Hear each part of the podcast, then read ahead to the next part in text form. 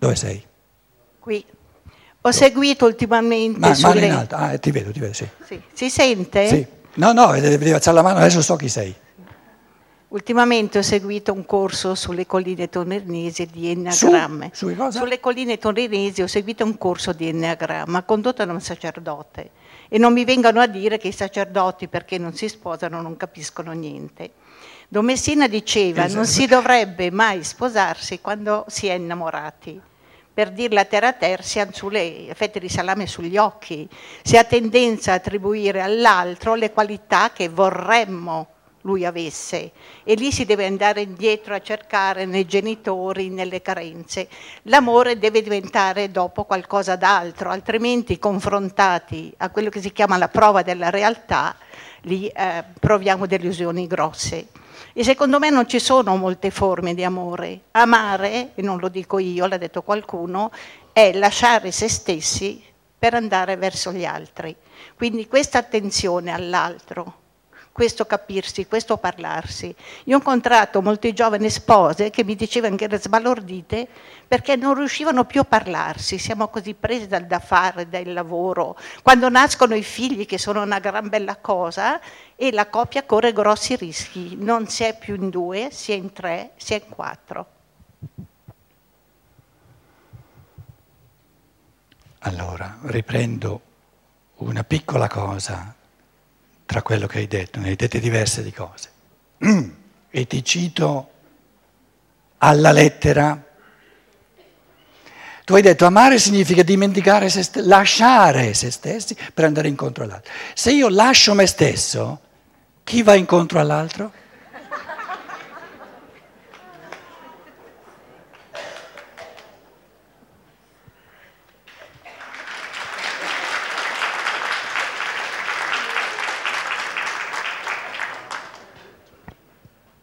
Fine della predica.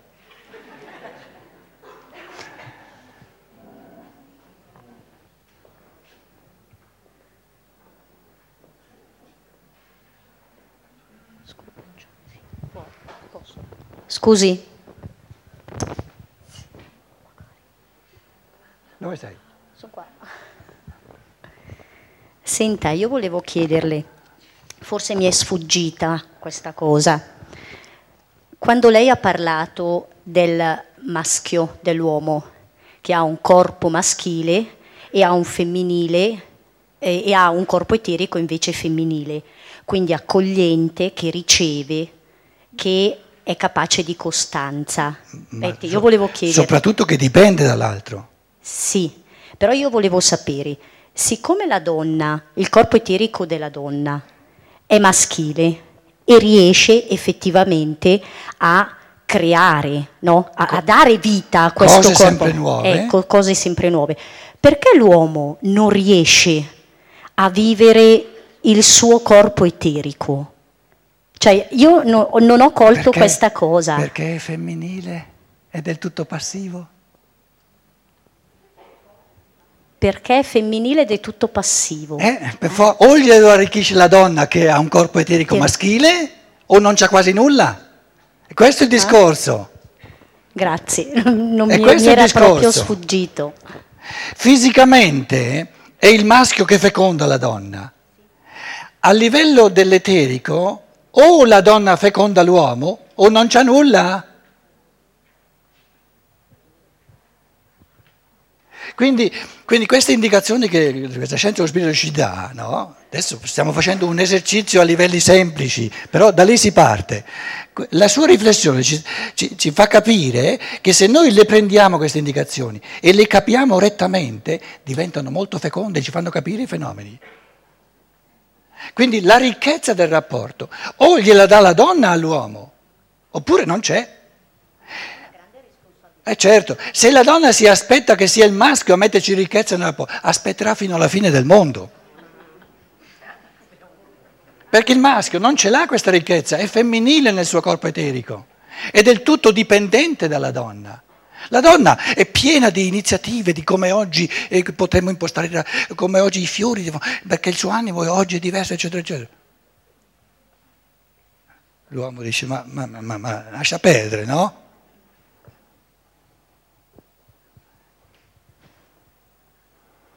L'uomo, il maschio dice, dobbiamo spendere soldi per tante cose e mo anche per i fiori.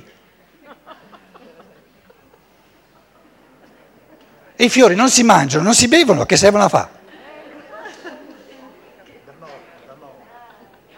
Servono solo per i morti, no?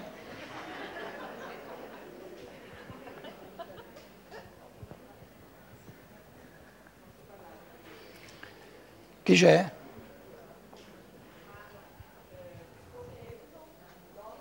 Accendi, accendi, accendi. Come donna e madre di figli maschi, qual è il nostro compito? Eh, ancora di più di dargli il femminile. E in, in che modo possiamo? È una cosa che ci deve venire... Vorresti diciamo, una ricettina che ti dice? No, una ricettina no, ma dobbiamo seguire sempre il cuore, diciamo anche nell'educazione dei nostri figli maschi, o ci sono comunque delle delle, delle, sponde all'interno delle quali dobbiamo rimanere perché siano degli uomini migliori per le donne del futuro. L'affermazione non è di seguire sempre e solo il cuore, è che se il maschio, l'uomo e la donna si completano a vicenda, c'è un arricchimento del cuore da parte della testa e c'è un arricchimento della testa da parte del cuore. Quindi o, ognuno preso per sé, il cuore da solo è unilaterale, quindi povero. La testa da sola è unilaterale, diventa razionale, astratta, è unilaterale. Diventano tutte e due ricchi soltanto nella misura in cui si arricchiscono a vicenda.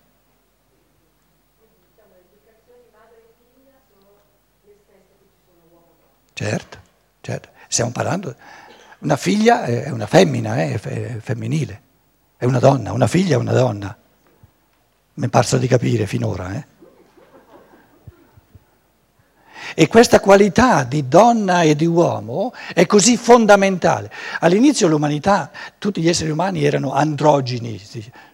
Poi Zeus, Giove, temette che gli esseri umani gli facessero concorrenza e li ha spaccati a metà la divisione dei sessi. Allora uno è soltanto maschile, soltanto femminile, capito? E si cercano. Quindi il maschile e il femminile è la polarità più vasta, più profonda che ci sia. Tutte le altre polarità sono molto più piccole, molto meno significative. Quindi un figlio è un maschio, una figlia è una donna. Non si scappa per tutta una vita.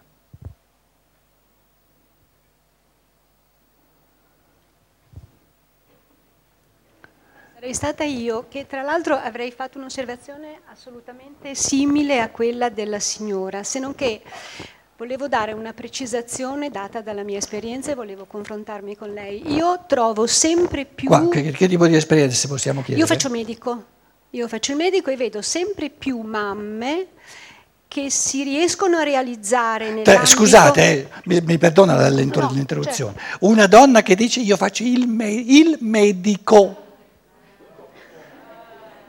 se questo non ci dice che tipo di patriarcalismo in cui viviamo. Non, siamo così pigri che ne, nel vocabolario neanche co, creiamo i corrispondenti femminili. No, una donna è un medico.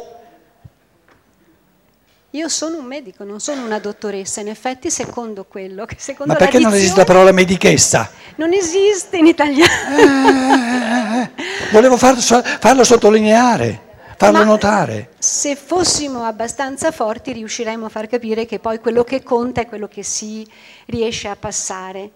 In questo senso, per esempio, io trovo sempre più donne che sono in grado di realizzare la propria creatività professionale e magari riescono anche ad avere facilmente delle professioni in cui la loro valorizzazione è in questa capacità di riconoscere i talenti. Però quando esercitano il loro ruolo di madri, delegano.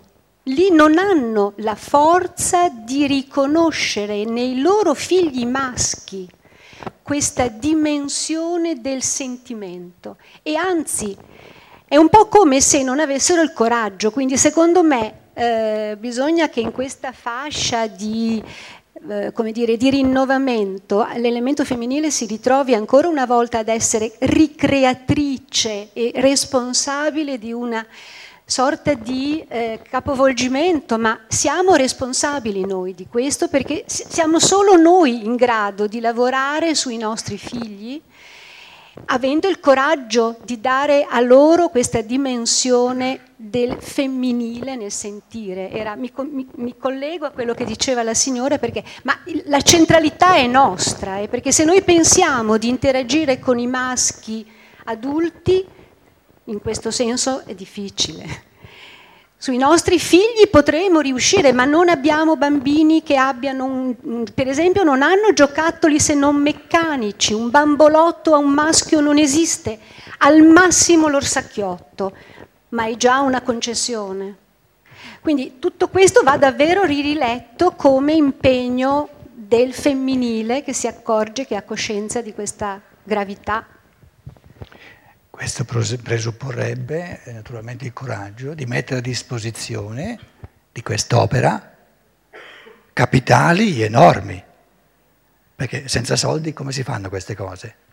Quindi resta il fatto, non sono, non sono le donne che, che non hanno il coraggio di fare questo, è tutta la cultura che non gli dà né spazio né i soldi necessari e soprattutto siamo diventati così impazienti rispetto ai talenti che si esprimeranno fra dieci anni, fra vent'anni, che sappiamo apprezzare soltanto quello che si realizza subito e ora. E questa forza interiore, maschile, forza interiore, di saper aspettare, lavorare dieci anni per realizzare qualcosa è prettamente femminile. Il maschio non sa aspettare, la donna sa aspettare perché nel suo corpo eterico è più forte, è maschile. Tanto è vero che in, in media il maschio muore prima, la donna tiene più duro. E sono cose non casuali, eh, sono cose molto importanti.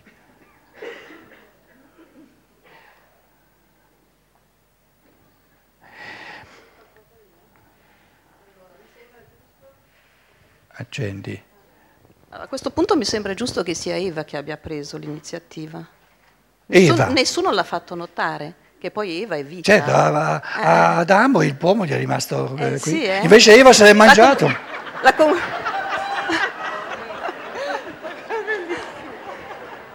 la conclusione di tutto questo è che Eva ha fatto le cose bene, si è, si è dimostrata fedele a se stessa.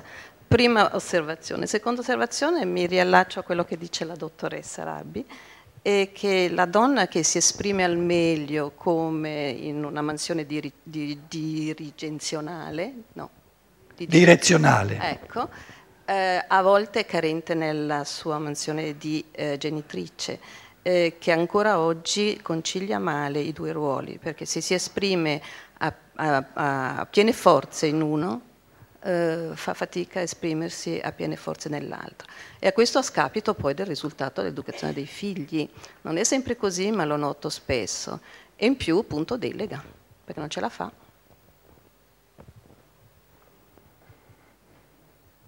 Commenti?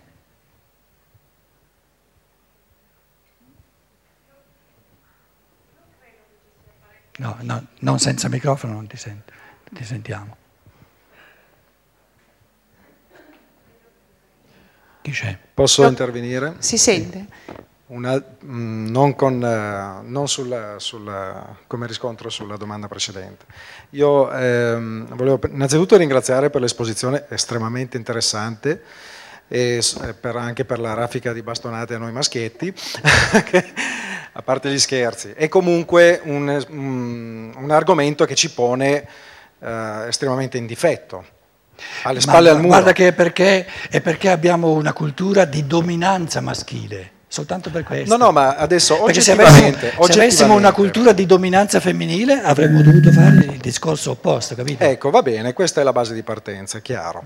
Però oggettivamente eh, noi ci si sente alle spalle al muro perché con questa visione chi ha solo testa e gambe, se vogliamo, e non ha cuore, di fatto è colui che provoca le difficoltà nei rapporti. Le guerre, per esempio. Ecco. Ok, ma se interiormente il nostro eh, corpo eterico è femminile E quindi proprio come mh, nostra essenza siamo fatti così, noi maschietti dico, eh? Sì, sì. Come si può migliorare? Che lavoro bisognerebbe fare? Se, cioè, posso capire che è un, è un, lavoro interiore enorme, è lungo, è faticoso, eccetera, però a livello proprio eh, che bisognerebbe andare contro natura, mi domando. Grazie. Sei diventato molto molto concreto e questo ci, ci aiuta. Eh, hai abbassato? Accendi un po'? Un po' più, adesso va bene, sì, va bene così. Eh, prendiamo questo, queste due attività di cui io parlavo, come, come tipo, no? Una partita di calcio, una conversazione. Tu chiedi da dove cominciamo? Cosa dobbiamo fare? Non, finora non l'abbiamo fatto. Spegni, stai guardando la partita di calcio al televisore, spegni il televisore, siediti di fronte a una donna e ascolta per dieci minuti. Quello è l'inizio. Beh, l'evoluzione si fa per piccoli passi, nell'evoluzione non si, non si va in aereo, capito?